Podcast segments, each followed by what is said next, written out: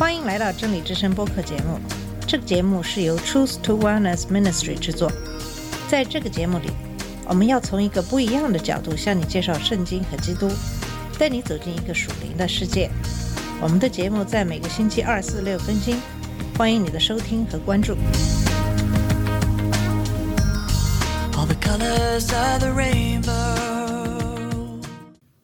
你好，我是马军，在这期节目给大家分享马太福音二十章一到十六节的经文。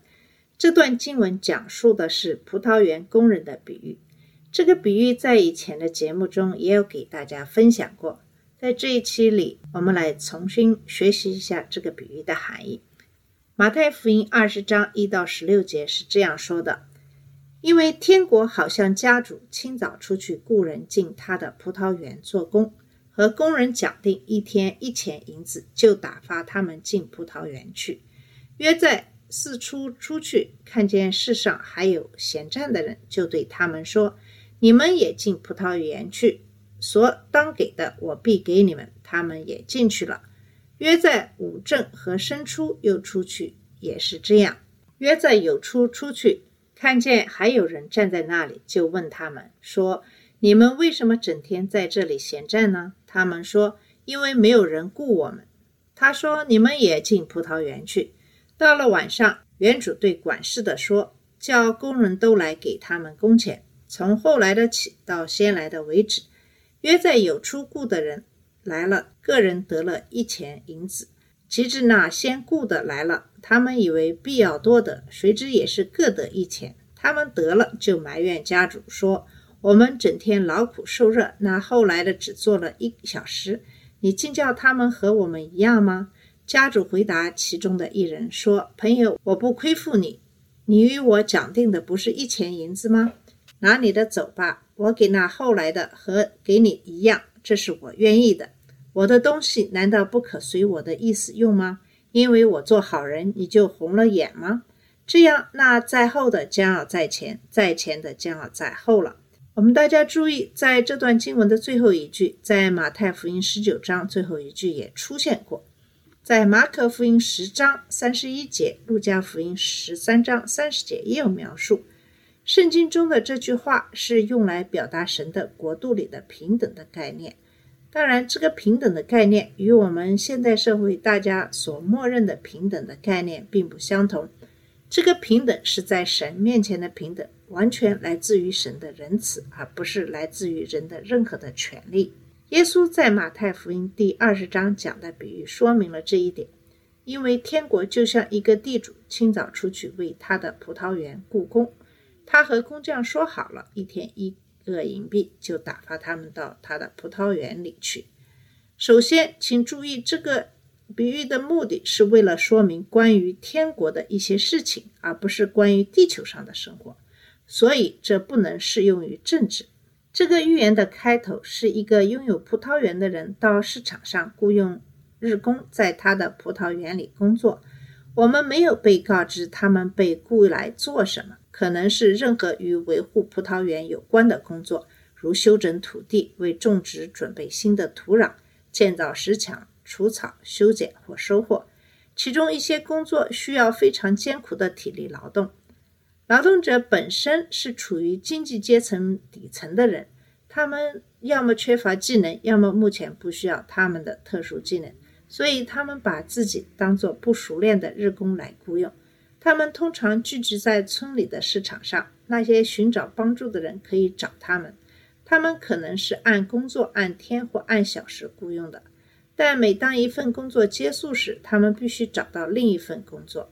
这是摩西律法要求雇主在一天结束时支付雇员工资的原因之一，因为这种类型的工人往往是靠口粮生活，他们一天所赚的钱将是他们第二天养活家人的全部。地主一大早就出去了，可能是在太阳升起的第一时间，为了雇佣一些人为他工作。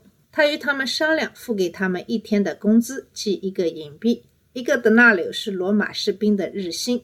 被认为是劳动者应得的好工资，然后地主把他们打发到他的葡萄园里，开始他们一天的工作。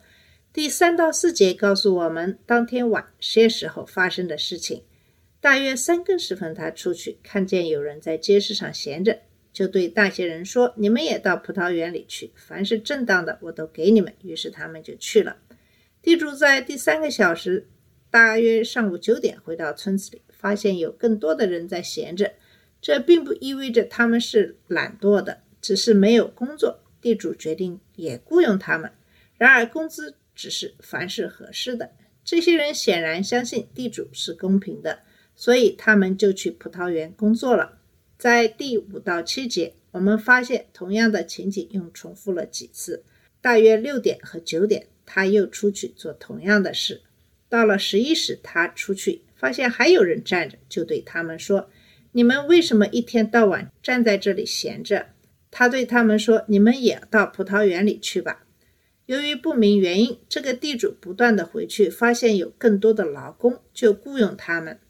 他在第六个小时，也就是中午，然后在第九个小时，大约是下午三点，然后第十一个小时，大约是下午五点，再次这样做。在生长季节的正常工作时间是晚上，所以最后这些人的工作时间只剩下一两个小时。然而，他们仍在等待有人雇佣他们。地主似乎对这些人还在那里有些惊讶。他肯定在当天早些时候见过他们，因为他知道他们已经在那里待了一整天。地主可能认为，既然他已经雇佣了这么多其他人，那么其他人也会雇佣这些人。但他们仍然在那里等待工作。由于最后被雇佣的往往是那些看起来身体不太好的人，所以地主决定雇佣他们时一定有一些同情心，而且这些人也很乐意去。因为工作一两个小时的工资总比没有好。葡萄园里的事情本来是很顺利的，整天雇佣的额外工人对工作的进展做出了贡献。在第八到九节告诉我们下班时间发生的事情。到了晚上，葡萄园主人对他的工头说：“叫工人来，从最后一组开始给他们发工资。”大约十一点钟，雇的人来了，每人得了一个银币。现在不管出于什么原因，地主决定先付给最后的工人。现在对于这些工人来说，虽然他们没有工作一整天来赚取这样的工资，却得到了一银币的报酬，这是一个非常惊喜的消息。相信他们回家后一定非常感谢这一个慷慨的雇主。这也反映出了主对我们的恩典，他对我们非常的慷慨。当他的恩典远远超出我们的期望时，我们会感到高兴。但人心的真正本质在第十到十二节中被发现了。那些被雇来的人出来的时候，以为要得更多，也就各得一个银币。他们领了钱，就埋怨地主说：“这幕后的人只做了一个时辰，你却叫他们与我们这些担了重担、受了烈日的人同等。”当先被雇佣的人看到地主对第一批人的慷慨，他们认为自己会得到更多的报酬。如果他们得到同等的报酬，可能是六到十二蒂纳尔，这是多么大的薪酬！当他们只收到一个银币的时候，他们觉得这并不公平。他们具体的抱怨是：你让他们与我们平等。他们抱怨说，虽然他们工作的时间要长得多，但他们却得到了同等的报酬。所以，如果你是这些最后的工人之一，你会有什么样的感觉呢？如果你是第一批工人，你会有什么样的感觉呢？你是想要什么样的平等呢？当然，这里的问题不是平等，而是地主的慷慨和对第一批工人的羡慕。看第十三到十五节说，他回答说：“朋友，我没有亏待你，你不是和我说好了一个银币吗？你拿你的去吧。”我想把这最后一个人的钱和你的一样，我用自己的东西随心所欲，不是合法的吗？还是你的眼睛嫉妒，因为我是慷慨的呢？这个地主其实没有做错什么，他没有违反任何法律，也没有不道德行为，他没有从第一批工人那里拿工资来给后来的工人，他只是非常的慷慨。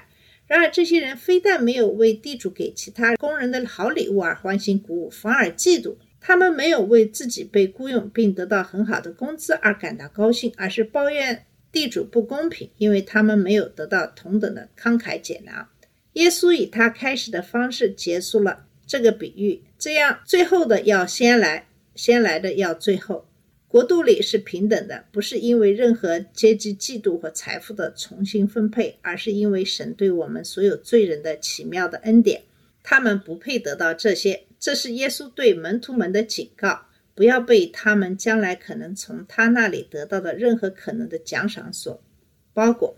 他们要为自己拥有永生和有机会服侍主而欢欣鼓舞。他们应该为每一个跟随耶稣的人感到高兴，无论一个人在生命中多晚得救。天国里没有空间让我们互相嫉妒。无论神为你付出什么，或允许你做什么，无论是物质上的祝福，还是人际关系，或者是他允许你在服务他时如何做、做什么。如果神给了你更多，那就赞美他；如果他给了别人更多，那么就代表他们赞美他，他承诺满足你的需要。所以，如果你没有缺乏，那么你就没有理由抱怨别人有更多的东西。更多的朋友或者更多的人受到他施工的影响，这样的抱怨只会暴露出你自己的嫉妒的新的罪行。就像地主发起并完成了对劳动者的雇佣一样，也是神发起并完成了救赎。正如是地主制定了要做的工作和要付的工资的条件，也是神决定了他要你做什么和他将如何奖赏你。正如地主不断的回去寻找更多的工人。我们也发现是神不断的呼召人们到他那里去，他接受所有愿意到他那里去的人。神是慈悲的，有恩惠的，他所给予的总是超过应得的。他有神圣的权利和能力来履行他的诺言，而且他总是遵守他的诺言。罪使所有的人在神面前都是平等的，被定了罪，死在过犯和罪中。神的怜悯和恩典消除了罪。使每个信徒因信耶稣基督而平等的被他接受，这是一种平等，我们可以为之欢欣鼓舞。